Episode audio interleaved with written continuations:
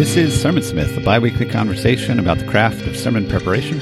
And my name is John Chandler. Hey, it was good. Uh, last week I was at the Missio Alliance National Gathering, and it was a lot of fun. I had a chance to catch up with some old guests who had been on the show, meet some of the guests for the first time in person, uh, but also just had a chance to meet some of you who have listened to the podcast who had some nice things to say.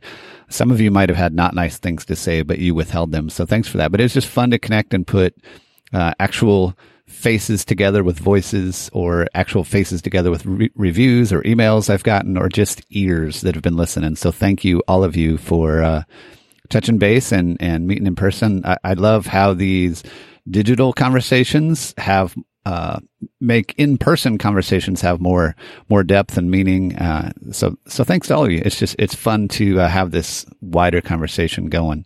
Uh, can you tell I've only had three sips of coffee so far today because uh, I have slow words coming out. So I will try to move this thing along so we can get to today's interview. A little bit more business. Uh, first of all, uh, we've been trying to get our iTunes reviews up to 60, jump from 40 to 60. It was a little slower the last couple weeks. We're up to 44, but thank you.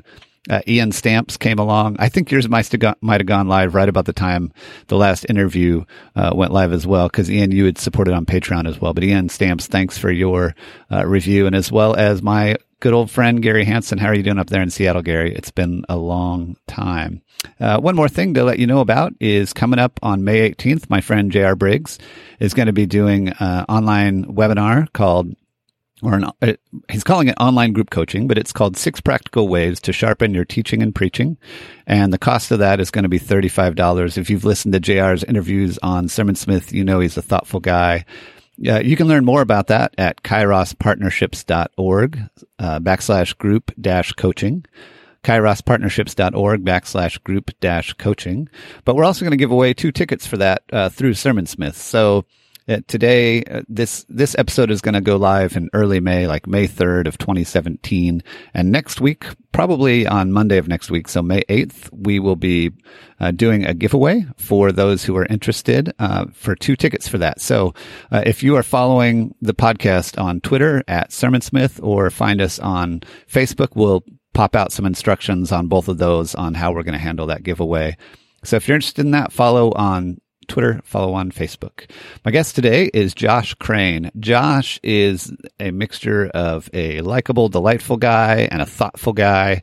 I mean, I suppose that would always be true of all of us, but but maybe all of us don't get the equal measure of it that Josh seems to have, and you'll hear that come through. Josh is the pastor of the Meeting House, which is in Carlisle, Pennsylvania.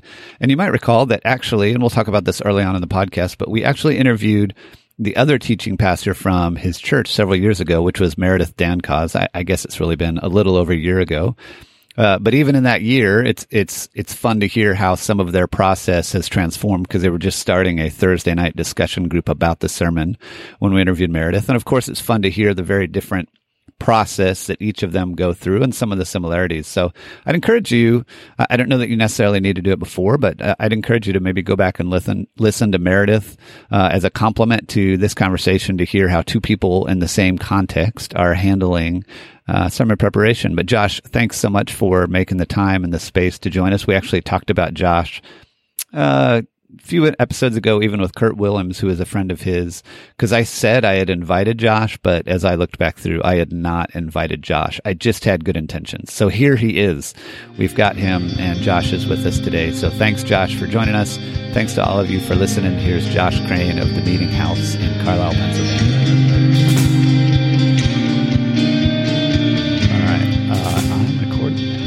Uh, do, I, I should ask you this. Do you have questions? I, I mean, I, I, assume you listened to Meredith at some point, so you kind of fami- are familiar with what happens here. I did, yeah. I listened to Meredith, and uh, and I will tell you up front. Oh, maybe I'll just save this for the. yeah, I'll save it. Never mind. I think I'm good. I just lost you. Oh, there you are. I lost you. So say that again. Oh, that's not great. Uh, yeah, I said no. I, I think I'm good uh, on questions. No, no problem. Okay. And then you said you were going to tell me up front, and then you said you're going to save it. So I guess you're just going to spring something on me. That's my plan. You can take it or leave it. Then at that point, be, I'm happy for you to turn into this. This is your life for me. I hope not. I hope not. I wouldn't want to put you on the spot that much. okay. All right. Well, good then. All right. Well, so I mean, let me say this: we're recording. We're we're off and running here. So, I mean, there's we have a very engaged audience on Sermon Smith, and so I know that everybody's first of all listened to every episode that's ever been done, and I know that everybody remembers the details of every episode that's ever been done, and even Certainly. brand even brand new listeners have probably already listened to every episode that's been done. So they it, it, it might seem foolish to you know recap where you are and some of the things about the meeting house since I interviewed Meredith a little over a year ago. But just in case, just in case, Yeah. let's talk about uh, Josh. Let's talk about where you are. Talk about the meeting house and and about your church. Yeah, we are in Carlisle and Dillsburg, Pennsylvania. So we have two different locations right now, and we are uh, kind of um, the joke about Pennsylvania is that you have Philadelphia on one side, Pittsburgh on the other, and Arkansas in the middle. And so we're we're right in the middle, South Central Pennsylvania, and we're but we're really close to Harrisburg. So there's a break from the Arkansas around the Harrisburg area, and we're in this area that goes uh, Harrisburg, Mechanicsburg, Carlisle, and then Dillsburg's just a little south of us. And so in this particular area, there's more of a um, suburban and urban feel to it, but but we're just we're, we're we're touching the edge of what would be more rural, and so our congregation is made up of people who would be all three of those urban suburban and rural which means they're just coming from different points of view and perspectives and that's always fun uh, and challenging and the diversity is, is is a really big strength for us we've been multi-site for uh, only about a year and a half now so when you talked to meredith last time i'm not even sure if we had launched our second campus yet Feels like it's just starting, maybe. yeah, that's that sounds about right, probably. And that's been going really well. Uh, we got a great group of folks in Dillsburg. It actually used to be a, a church called Cumberland Valley Church, and we merged with them. And then we've seen um, they've just brought so much life and vitality. So it's been it's been really awesome. So that's a little about where we are, man. Yeah, and you're doing so. You're not the same church as Brooks. Brooks. I was going to say Bruxter. I was going to make up a new name for him for Bruxy Cavey. He'd be fine with that. Yeah. So we're not the same church, but we do have a good relationship with each other. And um, I've, I preached up there a few weeks ago. Uh, Brooks Brooks has preached here before, so we do a little bit of pulpit swapping, and we're you know we've had some conversations about what it could look like to uh, to just think missionally together in the future. But that's all you know early stages. But uh, so we're friends, but not the same church. And what it, when you say you guys are a multi-site church, what happens on? Is it video venue on the other campus, or is it live preaching? How do you do that? Yeah, it's it's almost almost always video venue on the other campus. Occasionally, we will uh, show the same video at our Carlisle campus, and we'll preach live at Dillsburg. But that's just probably t- three times a year or so. So it doesn't happen that often. We we do have. So currently, we've had some technology limitations here that have prevented us from live streaming it to Dillsburg, which means we have a Thursday night service where the sermon that we will be preaching that Sunday is preached to a small group of people, about 40 people. Uh, and then that the video capture of that is what's used in Dillsburg right now, which is which causes a lot of um, complications for our preaching staff because we have to have the sermon finished and ready to go by Thursday evening. So we are talking on Wednesday of Easter week. No wonder, no wonder you're amped up because your Easter's Yeah. tomorrow. It is it is tomorrow. Yeah. Yeah. Well, fair enough. Fair enough. Uh, okay. So that, that, so the Thursday night thing, we'll circle back to that because that is one piece I remember from talking with Meredith. I don't, I don't, I, I think maybe the venue, video venue, I'm, I've, I should say this. I'm assuming that I'm going to say in the intro to this all of the backstory of everything I just described, which was, but just in case I forget, we previously interviewed Meredith Dancause, who is teaching pastor with Josh at the same church. So that's what all this is referring to. uh, but but now that I say that, I I don't. I, I think maybe that the multi-site thing hadn't happened because I don't even remember if I had conversations with her about talking about you know what it's like to preach for video at the same time. Yeah, I don't actually remember either because, and I haven't listened to that one. I listened to it at the time you guys did it, but I haven't listened to it in a while. And um, the other piece that's really complicated, some weeks, some weeks Thursday nights just won't work for us, and so we actually have to record it even earlier than that so that we have a video to show at the Thursday night thing. Um, and so it just it's we're still working through the best way to do this because it's overly complicated right now for sure, and it, it sometimes just torpedoes you know our work week. Yeah. Well, let's talk. Uh, okay, uh, all that, all the, all the technical stuff aside, I know enough about you that we'll get into technical stuff later because I know you can get pretty nerdy like me. I'm looking forward to that part. But uh, back to back to uh, tmh.church, the meeting house. Uh, what uh, what kind of people are part of the congregation? Yeah, man, we uh, we've just a real diverse group. Uh, so it it would be people who have been Christians for a really long time. We we literally had someone stand last year. We asked as a joke, like who's been a part of the church for more than hundred years, and you know no one stood. And then we asked for more than ninety, and still people laughed. And then someone stood up, and he's ninety three, and he's literally been at this church since he was born. And so that was pretty awesome. And then we have people who uh, have either never been to church before or they were burned out Catholics as kids, like went a little bit, or they have given up, had given up on Christianity at some point, were kind of their last stop. So I'd say we have everything in between that. And w- what we really try to focus on as far as Sunday mornings and how to leverage sermons is how are we helpful to, to young professional families who have either never been to church or who have left the church. And then, uh, it's pretty is it pretty diverse uh, ethnically or economically or anything like that or is it pretty i mean that's yeah, the people you know right yeah, we're it's well, it's the area that we live in, really. So my wife and I've lived in Chicago before. and One of our favorite things about living in Chicago was was the ethnic diversity. We moved to Pennsylvania, and that's just it's probably the thing we struggle with the most about living here. Our South Middleton Township, where our where our Carlisle campus is located, is something like ninety six percent white Caucasian. And so we're, we have more ethnic diversity in our church than we do in our town. So we're happy about mm. that, but it's still nothing to, you know, brag about. It's, it's very, you know, just our area doesn't have a lot of it. Right, right, right. Okay. Uh, so talk about, and I'm going to frame this question. So I've been one classically that's been a little bit of a skeptic of the video venue idea. Just put sure. my cards on the table. And, yeah. but then I remember, so I think the first person I interviewed who actually did it was Bruxy. And I remember after talking to Bruxy, I'm like, I can see the value of why they've chosen to do this. So your yeah. answer might be the same, but that's okay because maybe people don't, maybe there's a few people who don't remember and maybe your answer is not the same, but talk about, talk about the role of preaching in the life of the meeting house and how that might even fit in with uh, doing videos in a second location for you. Yeah. So for us, um, sermons are talks that start talks. They're the first word about uh, of the conversation, not the last. And so we we say here at the meeting house that church really starts when we turn our chairs toward one another which means that Sunday mornings for us um, are a time for you know from the platform to to put out a wrestle with Scripture and where we are on it, and to really do some teaching. But then we we turn it, we kind of give it over to the community uh, for them to wrestle with it throughout the week. So for us, the only reason that works well and the reason that we are we're good with the video venue concept is because um, at the core of who we are, we really emphasize getting in small groups, which is what we call circles here at the meeting house.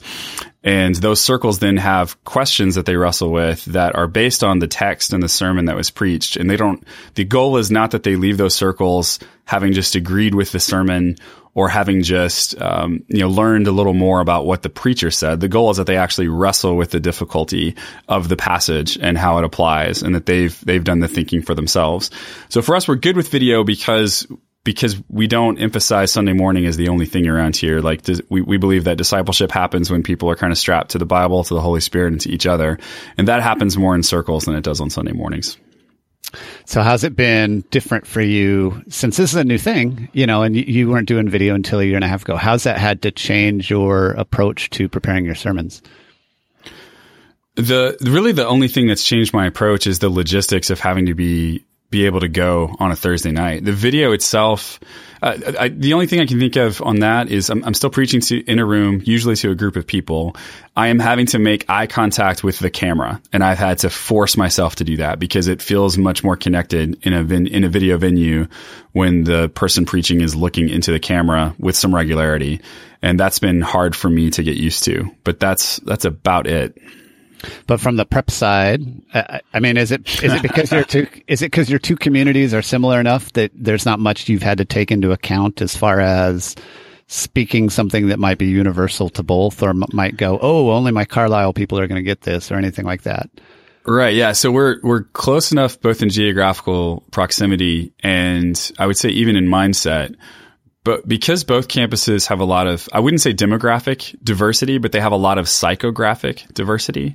So uh, people just don't think about the world the same ways. I, I, have people who would be very traditionalists um, um, very like relatively black and white thinkers, almost bordering on fundamentalism, probably just because of their church background and where they grew up. And we're, we're part of the Brethren in Christ, which had a pretty long history at one point uh, of of in some pockets being pretty fundamentalist. And so I, have got people who come from kind of like that holiness movement where, you know, to even think about, uh, you know, going to the theater to see a movie would just have been anathema to everything that they stood for. So there's some of my older folks kind of come from that background. Then I've got other people who are very modern in their mindset, you know, people who are, you know, they work in the medical field or they're bankers or I mean, just very, uh, very modern. And then I have a lot of postmoderns as well. And so just knowing that those three groups are in the room at both campuses means that you really have to ask everything I'm doing, how am I help helping all this, all these people take the next step in their faith journey? And it, it is hard. A lot of thought has to go into that. So just being deliberate about trying to address those three places people might be coming from. Yeah. It's going to offer diversity enough of thought, I guess, to. It, yeah. it definitely is because, you know, we read a story like uh, in Jonah uh, we, we, talk about you know Jonah, and the thing that's going to come up for all three of those groups is the stupid fish, right? Like it's um, uh, the the traditionalists are basically thinking if you know if if that fish didn't literally swallow that man for three days, then you might as well deny the resurrection. And my uh, my modernists are thinking, you know, if you're going to make me believe that that fish definitely had to have swallowed that man, then I'm out. And my postmodernists, uh, well, they don't care because they just love a great story. But the the three of them together really does, you know, every time we approach the text, it's like, how can we breathe fresh life into this for a group that thinks very differently about the world? And did you grow up in a Brethren in Christ tradition? No, I grew up Southern Baptist in East Texas. So this is a very different context for me. I don't think I knew you were an East Texas boy. Where's your accent? That's where it's thickest uh, around here. Yeah, I moved to Chicago and I found out that if you want to be taken seriously, you really can't talk like this. It really doesn't matter what you have in your brain.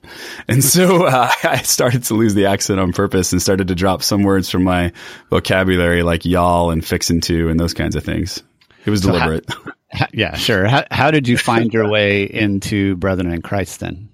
Oh man, I had a early, I had a crisis of faith in my early twenties um, I started reading a lot of uh, postmodern philosophers and and even some more classic ones like Nietzsche and um, you know Karl Marx. And and it's just I was reading a lot of critiques about religion in general and oftentimes Christianity specifically. And I just realized at some point, like I, I, didn't have the tools to answer these questions. And so I started asking like some pastors and some lay people who I really respected. And, and, the answers I was getting just weren't satisfying. And so I was having this crisis of faith, but I'd also, I just married uh, my bride and she was, came from a strong Christian family. I didn't feel like I could talk to her about that because I didn't want to like unnecessarily rattle her or shake her faith.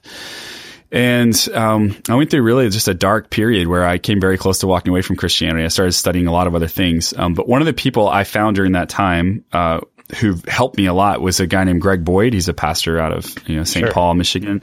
Uh, or sorry, St. Paul, Minnesota, and he's at Woodland Hills Church. I'm sure a number of your listeners would be very familiar with him. And uh, I found his first his his books, and then I found out he was speaking at this uh, conference in Shipshewana, Indiana. And uh, I, I, as a 23, 24 year old, I took all my money and drove up to Shipshewana, Indiana, in an old Volkswagen, and uh, went to this very small, like 50 person kind of conference that I don't even know how they booked him for. And he was so generous with his time, and I asked him a ton of questions. And while I didn't walk away going, oh, now I have all the answer to all of these things, I did walk away saying, okay, there's a lot, there are a lot better models, thought, thoughts out there than what I've been familiar with. And so I, I can at least dig in again. And I continue to follow Greg over the years. And it, I, I learned one time that he was speaking at this church in Canada called the Meeting House. And so I just watched the sermon and realized they were doing a whole series on nonviolence, which was where, where I was with, with biblical pacifism at that point. I was a lot stronger in my faith. I was pastoring a church plant and I was burned out because I, I wasn't trained in pastoring a church plant. Uh, it kind of happened as an accident. That's a long story. And so I, I, watched that whole series and I heard Bruxy Cavey talk about our, our denomination believes this, our denomination has thought this. And I thought, man, what denomination, you know, that uh, is not Amish is still, uh, is vibrant and is okay to think about, you know, presenting the gospel in modern ways. Like I've never heard of this. And I found it was the Brethren in Christ. And so my wife and I had been thinking about a possible transition in our lives at that time. I, I, looked at the BIC website in the United States and there was a job opening at a church in Carlisle, Pennsylvania. And so I sent away one resume and it was to this church. And I ended up coming here as an associate. And then a couple years later, the senior pastor left and I went through a process and was named the senior pastor. So it's kind of a weird, strangled route to get here, but it was, um, where we look back in awe all the time at all the pieces that had to fit into place for this to happen. Yeah, that's a pretty great story. So I, I talked a few years ago with a friend of mine who was, I'd say his story was pretty similar to yours. He ended up in a Mennonite congregation, became a Mennonite mm-hmm. pastor, did not come from that background. And one of the things that he talked about was, and he was out west, so it wasn't even as, uh, it, maybe there wasn't even this level of particularity I'm about to describe there. But he talked about how they would use language of natives and immigrants because there were so, so many in their church who were native Mennonites, and then there were those in their church who were immigrant Mennonites, and there was a little bit of a maybe not a clash or a distrust, but they just felt the tension of that. And maybe this goes back to what you were describing earlier, but has there been a process for you to have to gain credibility? I'm, we're not even talking about sermon prep here today. This is this is crazy talk. what was there? Maybe we'll just cut the whole first twenty minutes. That'd be fine. What do we need to do, man? this will be good. This will, this is still interesting stuff. So, it, was there a process that you had to go through to gain credibility as an immigrant, so to speak, with those in the congregation who had this long, rich history with the BIC? Yeah, I think it's it's interesting um, because you know whenever you become the senior leader of a of an organization, there are the people who come in after you are that senior leader and the people who were there before you, and you know that scale is tipped all the way towards those who were before you when you first step in. And there's a natural distrust that comes with that because there's a feeling of like, look, this is actually our church, our organization, or whatever it is. And, um, you're, you know, who are you to come in here and, you know, have new ideas and tell us kind of where to go? I think that's true across most organizations. I had a friend who was a, um, he worked security for a whole bank branch one time, like a, this is like 75 branches and banks. He told me every time they changed managers at one of their branches, they had 75% of the staff turnover within the first six months. Um, it's just hard to welcome someone in as a, as a new leader. I found that to be true here, but I think it's more true. Uh, Pennsylvania has more of that culture than than just the Mennonites or the Brethren in Christ. It's it's kind of all intertwined. But in Pennsylvania, it's the least transient place we've ever lived. So most oh, wow. of the people who I met my first several months here had lived within 30 miles of Carlisle their entire lives for college and everything. And so when that's the case, what you find as a newcomer is that first of all, people's connectors are full, right? They, we only have so many slots for real deep connection in our lives. And when you move into a place where people have lived there their whole life and they have this routine, like we go to mom's for, you know, Sunday, uh, lunch. We, I hang out with my high school friends on Tuesday nights. I, you know, those kind of like in their, in their forties, fifties, sixties. Uh, they just, they're very friendly, very nice, very kind. They want to be welcoming, but they just don't have time for you. And so it was hard to make deep relational connection at, at the, at first.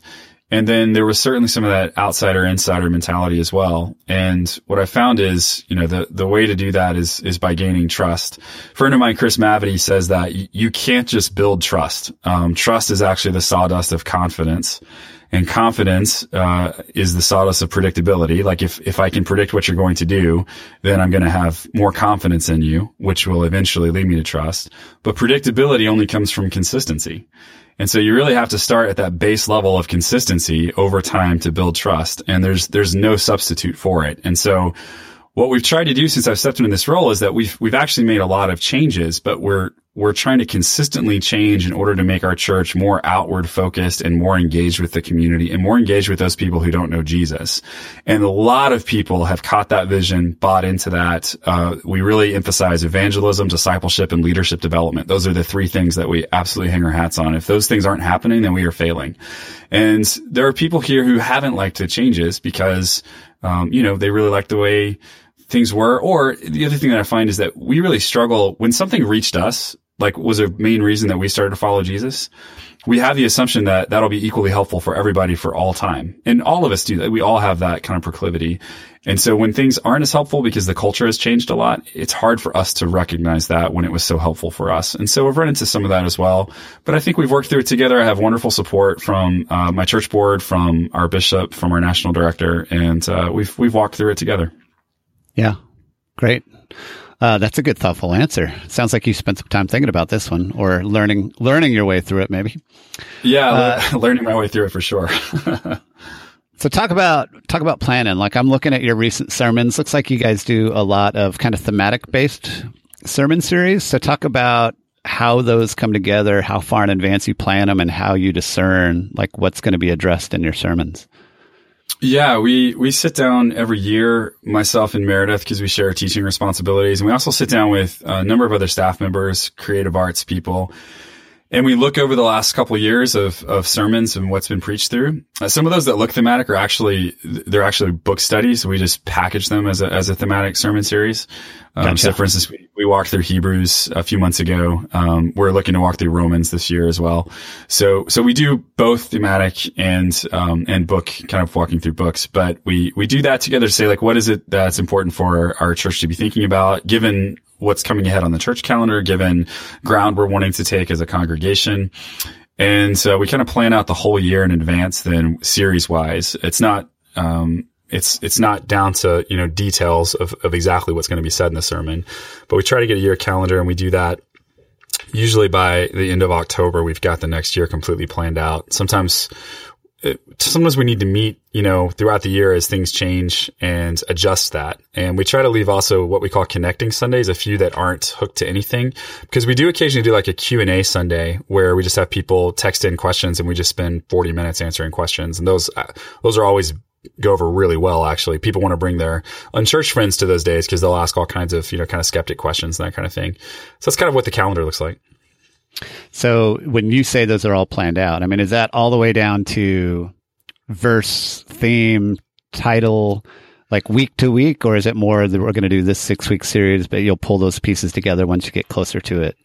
Yeah, the, that initial planning meeting with everyone, you really can't get down into tons of detail on that. So what we're doing is we're coming up with the giant themes. If it's a book study, obviously we'll have the book. If it's not a book study, we'll try to talk about like what, what passages would make sense possibly to, to go with this theme. So we just kind of some initial brainstorming around that. And then we also do creative brainstorming, like what would we need to pull this off? Uh, what are the elements that might be affixed to it? What could we do to make this memorable so that the takeaways kind of get more lodged in the heart? Uh, those are the kinds of big picture things we'll talk about. We we have other meetings with smaller groups as we're getting you know a month or two or three away from those specific series to to get more of the detail planned out. And then you said, I'm going to circle back to this question a few different, or or I'm going to circle back to this theme a few different times, probably with each question, because you you uh, place as much emphasis on your sermons being connected to your small groups as most anybody I've interviewed. It sounds like, and it, and selfishly, it's something we're always considering here if we need to do that better. so, uh, so even as you're planning series, are you trying to only think? Are you always trying to think, you know, with two hands? Like, is this going to play well as sermons and also play well as something that'll be good for our circles to work through? Or are there ever series that you do that aren't connected to your circles? Yeah, so our circles meet uh, in three semesters over the year. That's important for us because we want people to be able to have on ramps and off ramps for them. If you, uh, you know, Meredith, Meredith is oversees a lot of our discipleship and our discipleship team, and she uh, has this saying she says with some frequency, you know, don't let your don't let your small group become a gang. And there's been too many small groups that I've been a part of over the years that hey, good, you guys are meeting together, great, and then you just do that until you all die or you get mad at each other, and we try to give people on ramps and off ramps so that if they don't connect with those people quickly, they can get out after nine weeks. So our, our circle semesters are nine weeks long, three semesters a year. And then we have, um, what, what we call, uh, uh, they're basically resting months in between the the different uh, circle group times, and during that time, uh, people can take a grow class, which is which is separate from a group. It's just kind of a one shot on a particular topic that might be two or three hours. People can get into a different circle if their last one wasn't working. So during those margin months, when we have uh, when we're not meeting in circles, we may have a series that wouldn't work as well for the group to connect on, and we do think definitely what the circle schedule is when we're putting the sermon schedule together. That's important to us. Yeah. Okay. And then how often do you preach? I preach about two thirds of the time. So about two out of three Sundays I'll preach. Okay. And do you tend to, do you and Meredith tend to mix it up during the series or is it you'll take a series and then she'll take a series? Yeah, no, we, we mix it up quite a lot. And sometimes we do team teaching as well. It's actually something we'd like to do more of because we, we enjoy it and it's usually received very well. Um, our, our preaching styles are not the same, but they're very complementary. And I tend to be very like um, big picture, tying these, you know, tying things together that maybe you hadn't thought of before. Uh, Meredith, uh, Meredith, Meredith can do that, but she's very good at the like application, like really practical on the ground. I can do that too, but she's certainly way better than I am at that. So sometimes uh, a series is always stronger, I think, when the two of us take parts of it because it, it makes the whole uh, make more sense at different levels for people. Right, right. Okay, well, and part of the reason I asked that question also is, you know, because I want to start talking about your timeline, like how do your sermons come together? So it's just helpful to frame how often are you writing sermons, you know, in the in the yeah. in the week to week of your your job role. So let's talk about that. Let's you know, let's take it down to like one particular sermon, a typical sermon process what does that look like for you? How far ahead are you starting? You know, how many do you have going at a time? And just lead us all the way up to Thursday night. I've yeah, never said that one before, I don't think. I should ask John, do you want me to tell you on an ideal week what it would look like or what it actually looks like? well, because those uh, things aren't always the same, that's for sure. right. I mean, if if if there's your ideal and then there's your actual, if you find that your actual is what happens most often, then let's talk about your actual what's happens most often. You, I would how about you tell us without telling us yeah, what you're describing?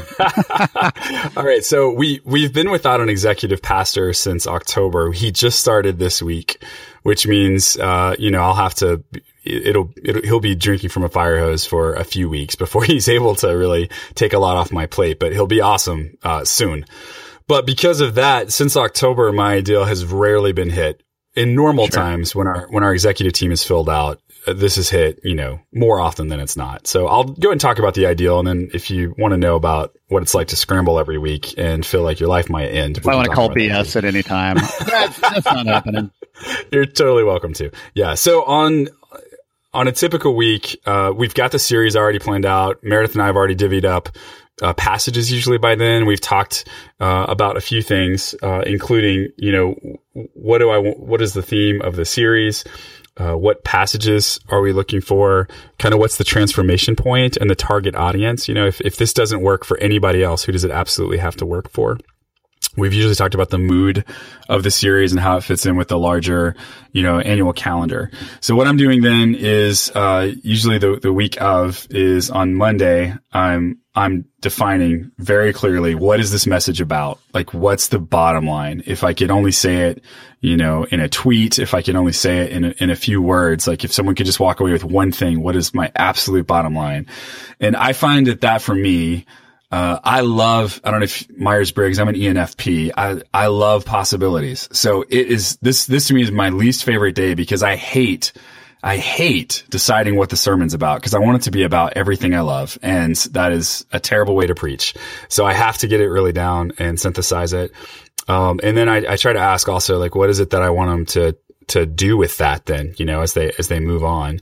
And do I have a particular way of attacking this that, that would make it like most convincing to them? So those are kinds of the things I do on Monday. I'm really not down in the weeds very much. I'm really trying to get at that top level. And by, by Tuesday, I want to know, you know, what is, what is this thing going to be? Uh, on Tuesday, I'll, I'll, try to spend some time in the morning. Um, after we usually have some staff meetings around that start around nine or eleven, depending on the week. So I try to do early morning, uh, thinking through like what what's the introduction? How do I cause the existential crisis for people that they care about what I have to say after that? You know, what is uh, how do I take people on a tour of this concept? I think that um, the best communication really takes people on a tour of the idea. And so I want to know, all right, this is what scripture says. I want to do my work in commentaries. I usually do a lot of that on Monday as well. Some commentaries on Monday and Tuesday. And once I really understand what it's about, then I'll, i I, can spend Tuesday reading, um, other things like psychologists, history, things, things that I need to grab to say like, here's how we can take people on a tour of this idea. Um, as well as uh, treat the scripture fairly. And then what would it look like to imagine, you know, have people imagine that? Wednesdays, I usually try to finish up, uh, by Wednesday at noon is my goal is, is that I'm done with the sermon so that it can sit for over 24 hours in case other things need to percolate. So I'm really trying to get it tight on Wednesday. I don't write a manuscript or a draft. I, I really have a whole lot of notes. And then usually the final product looks like a sheet of paper with about eight to 12 keywords on it. And that's kind of my outline. And so you uh, you're you're done at that point with like eight keywords, but obviously they represent things. I assume they do, and there's there's a lot more notes in Evernote that I've taken on this. Um, so I may have a lot of notes in there about different things and elements and how I'm going to tie some things together. But I need to be able to walk away with that sheet of paper with the with the eight keywords on it. And I, I mean, you say eight. I assume that varies. It might be six. It might be ten. Or yeah, it, yeah, exactly. eight. Yeah. So how do you? No, it's it's it's, it's it varies a little.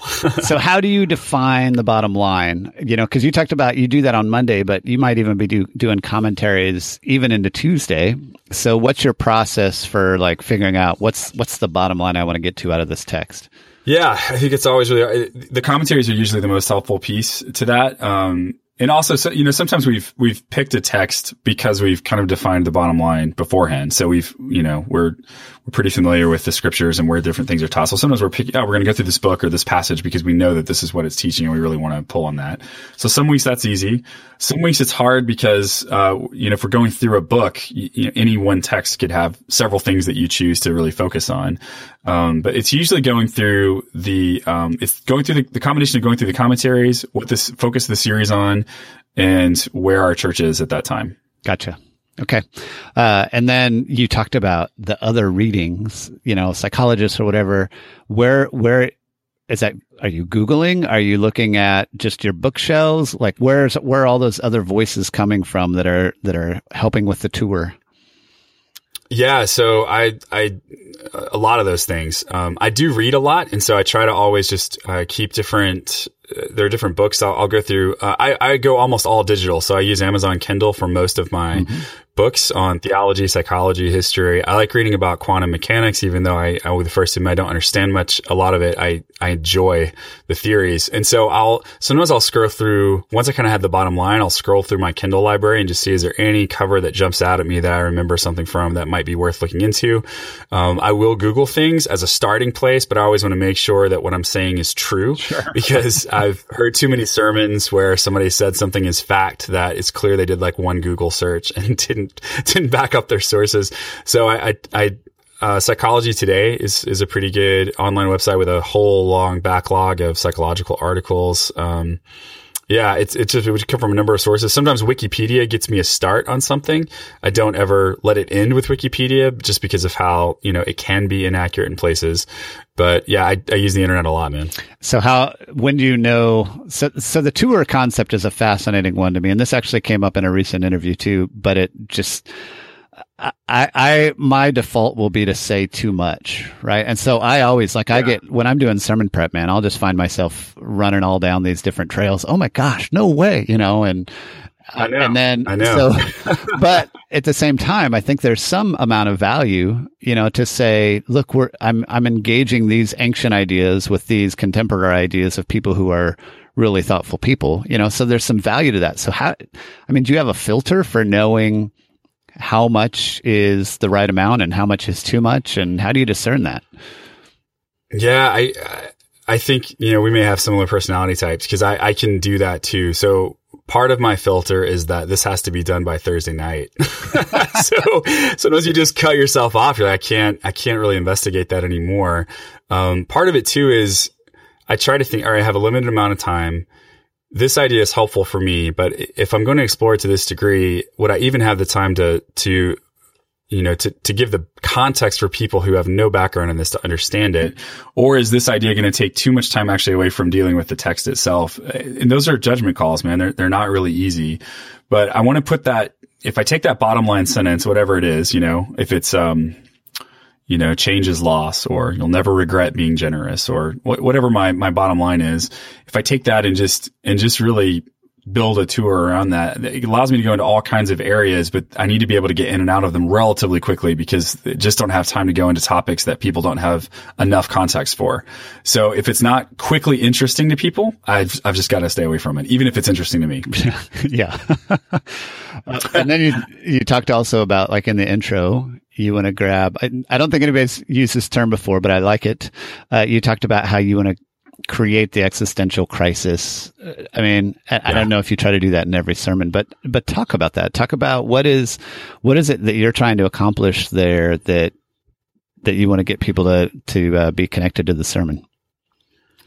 Yeah, well, so when, when I think about um, how to draw people in, what I've learned over time, I think, is that um, is this interesting juxtaposition between the particular and the universal.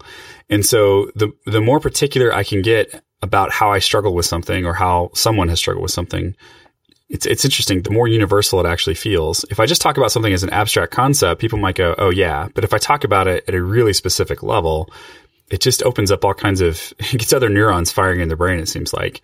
So this last week, for instance, I talked about regret and um, I started off with a story about how my wife and I bought a home in 2008 before the financial crisis. And um, then the financial crisis came, and we sold our home in 2011 to move here, and we lost over forty thousand dollars on our home. Yeah, and and I talked about some of the consequences of that. We continue to rent a pretty small house here in Carlisle because because of that decision and because of the unfortunate consequences of it. And suddenly I got a room full of people who also had, you know, were similarly hit with the 2008 financial crisis. And now I'm moving into like sometimes you sometimes you do something intentionally that could have been avoided and you have that regret. Sometimes you make a decision that seems like it's a good one at the time, but circumstances outside of your control uh, make you regret the decision. And so now everybody gets what I'm talking about. I use a very particular example. Not everybody in that room lost money on a house, but it's it's particular enough that it actually pulls out the universal. And so um, that's a that's a bit of how I I think about that. Yeah, yeah, yeah. Okay, and then as you're well, all right. So let's say this. I, this I, I really don't think that the I could be totally wrong, and I'm going to look like a buffoon, but it wouldn't be the first time. But I I feel like you were doing the Thursday, and it was a fairly new thing when I interviewed Meredith, but it wasn't for video. It almost feels like it was like a practice sermon at that point, or it was just testing. Uh, so how now that assuming assuming now, and this wasn't the case then, that Thursday night sermon is going to be seen by people, you know, at the other campus who are going to participate in the same small groups. How much are you finding that after preaching at Thursday, you want to change things, and how much space do you have to do that? Yeah, um, I do because our our circles meet they're campus specific, so we don't have cross campus circle groups. Um, I can change it, and and it, and they would never you know, they wouldn't know unless they also listen to whatever version we put online. So I do change it yeah. sometimes. And then because Thursday night, it's just, there's no worship. It's just the sermon. And then whatever time we have left in the hour, I take Q and A from those who are there.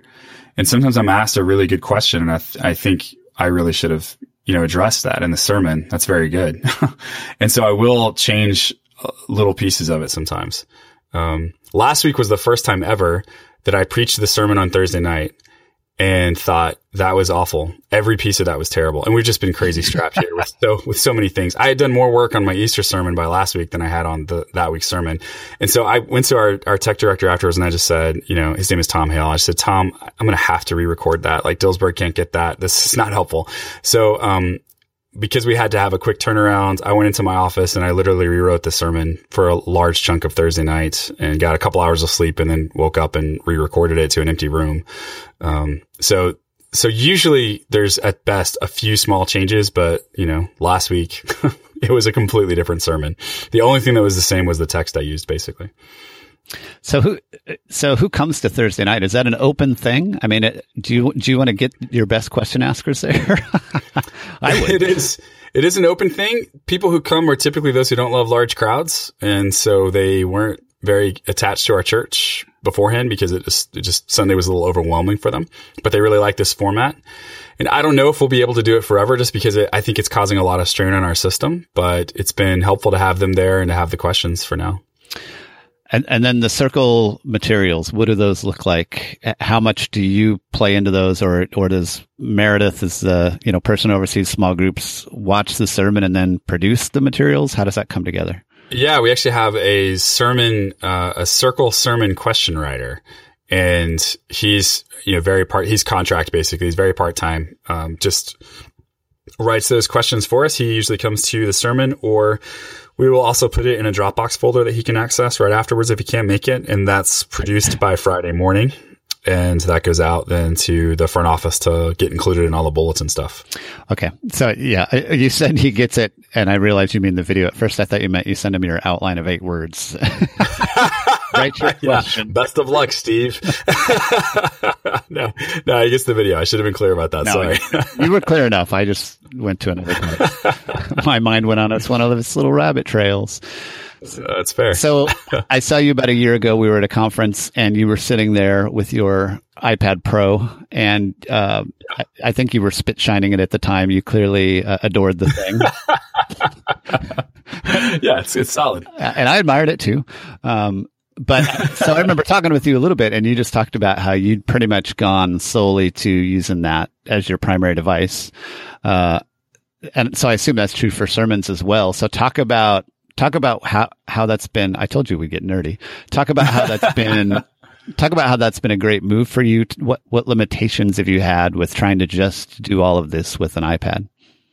When it comes to sermon stuff, I really don't feel very limited. I software I use is Accordance and Logos, and then Kindle for I use I use those pieces of software for commentaries, for Bible tools, for um, for for books, and uh, so I most of that stuff is is on iOS devices. It's on my it's on a Mac as well. And so that's not very limiting. Evernote is really great on the iPad, especially you're able to draw on it now too. So I have this, uh, I have the pencil that goes with the iPad Pro.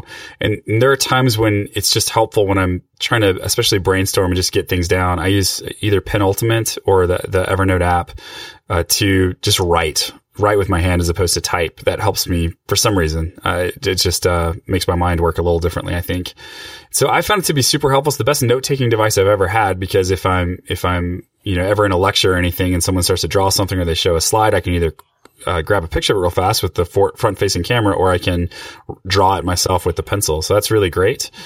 And those are the pieces of software I use the most. So uh, the fact that they're cross compatible is really helpful. And you said you use Accordance and Logos.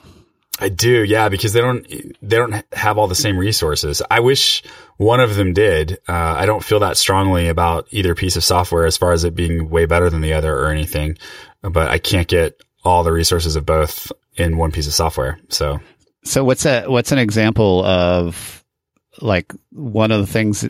What's an example of what each of them has or offers that's unique that the other doesn't have? Because I know a lot of people wonder about those two pieces of software. Yeah. Oh man. So th- that's changing all the time. So if I, I could say what was true maybe a, a year or two ago, um, and it may not be true anymore. Like one example that comes to mind is the the interpretation commentary ser- series was on Logos, but not on Accordance for a while. And then I think the new interpreters Bible commentary was on Accordance, but not Logos for a while. And they, they may both be on both at this point. I don't know. And sometimes newer stuff, especially when it comes out, it's only on one or the other for a while. So I just have both. And their packages so, are, yeah, kind of complicated to figure out sometimes.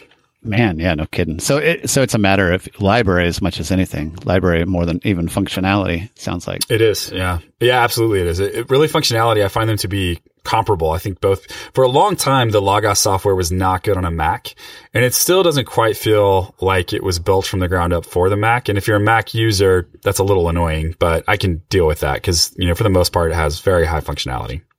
Yeah, I was gonna. I, I, mean, I'm. I use it. I remember when. I remember the days you're talking about. I remember the days where I had Windows running on my Mac just so I could use oh, the yes. good Logos. But I haven't yeah. felt that in a while. So no, we call those the dark ages. It was not a good time were, for anybody. They were. and then, so talk about how you use Evernote. You know, because you said ultimately you end up with eight words, but I'm assuming pretty much all of your sermon flows through Evernote to those eight words. Yeah.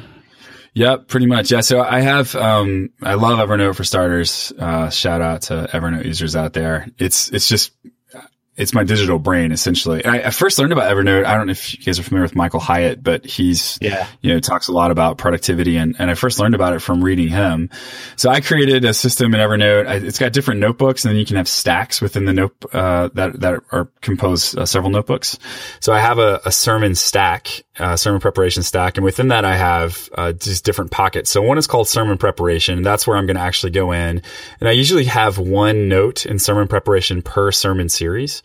And then I'll, within that one note, I create like, you know, I, will bold like week one and then the title and then I'll have all my notes for that week one. And it could be a lot or it could be, you know, much less than that, just depending on the week and the topic and how much preparation needed to go into it.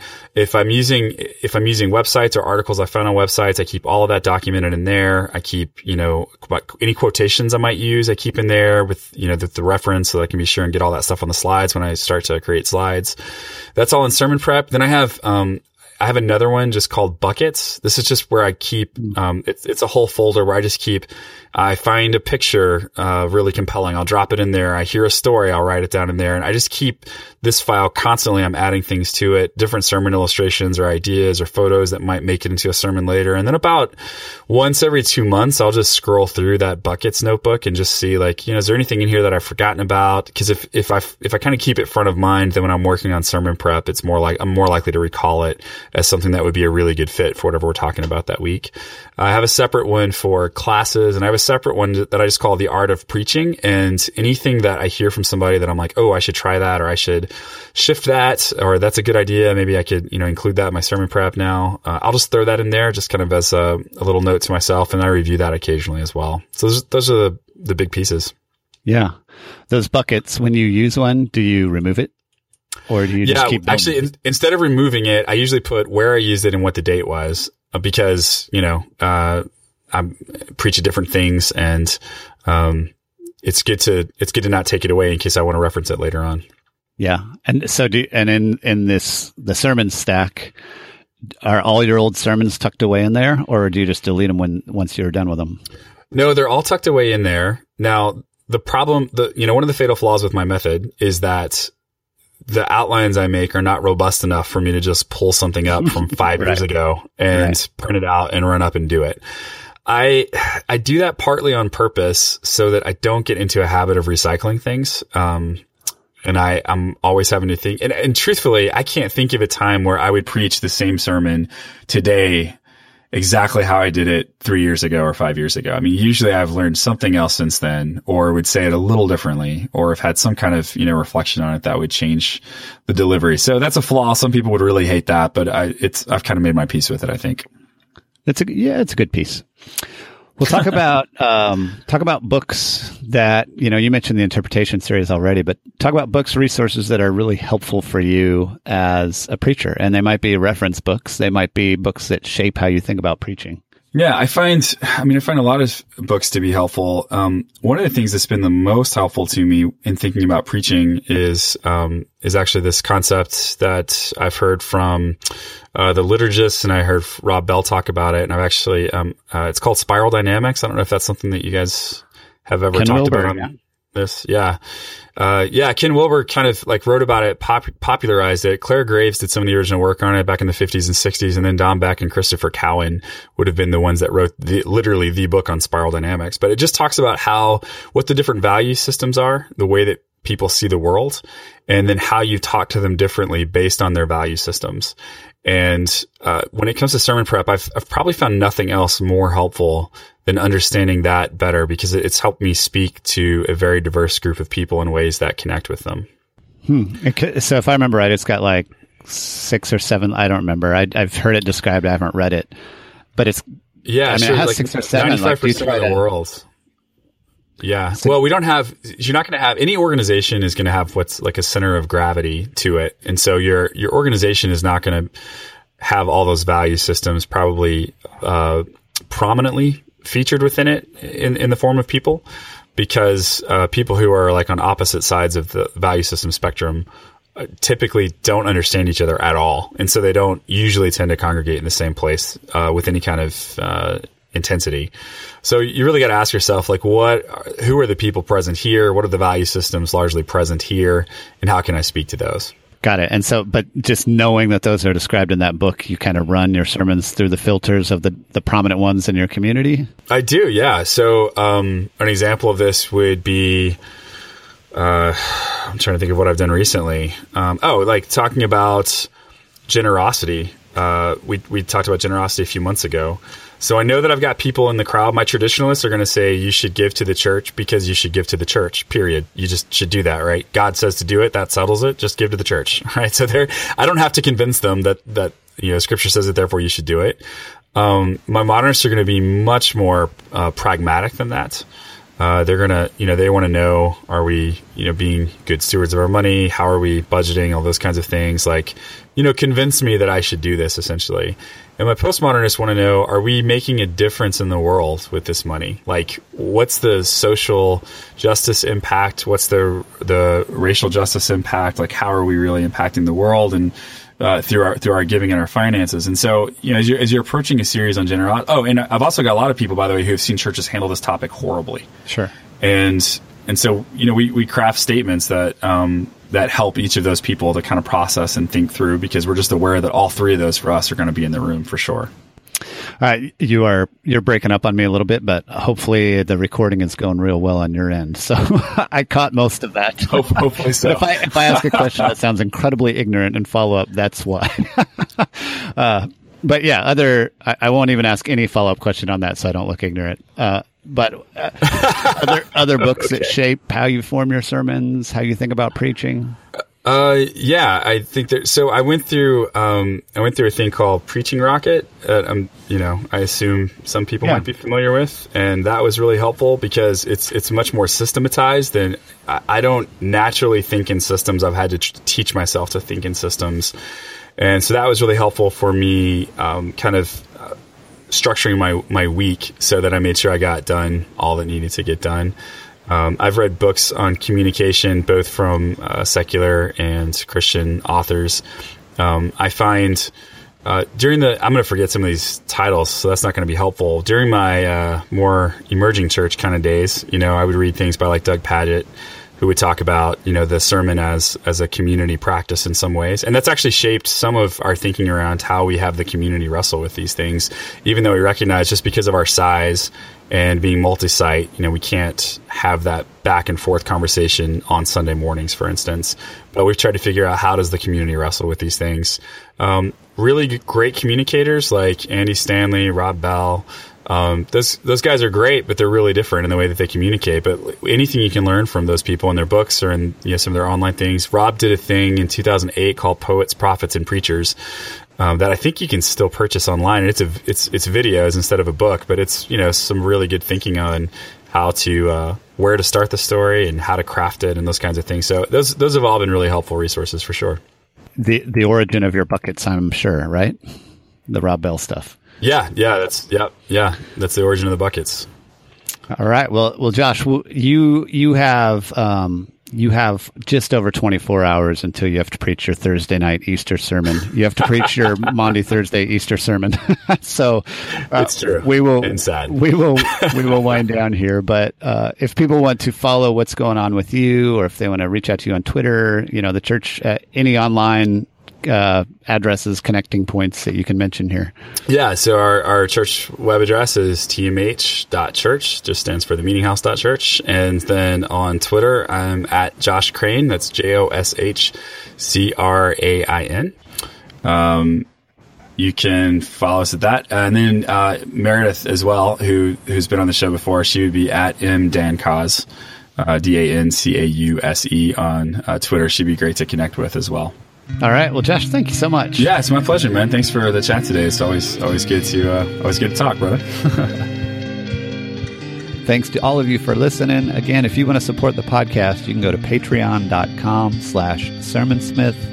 Follow on Twitter or on Facebook if you want to get the uh, giveaway for the tickets to J.R. Briggs' upcoming seminar on six ways, six practical ways to sharpen your teaching and preaching. And of course, please help us on iTunes. Let's get those reviews up to 60. We're at 44 right now. Thanks, friends.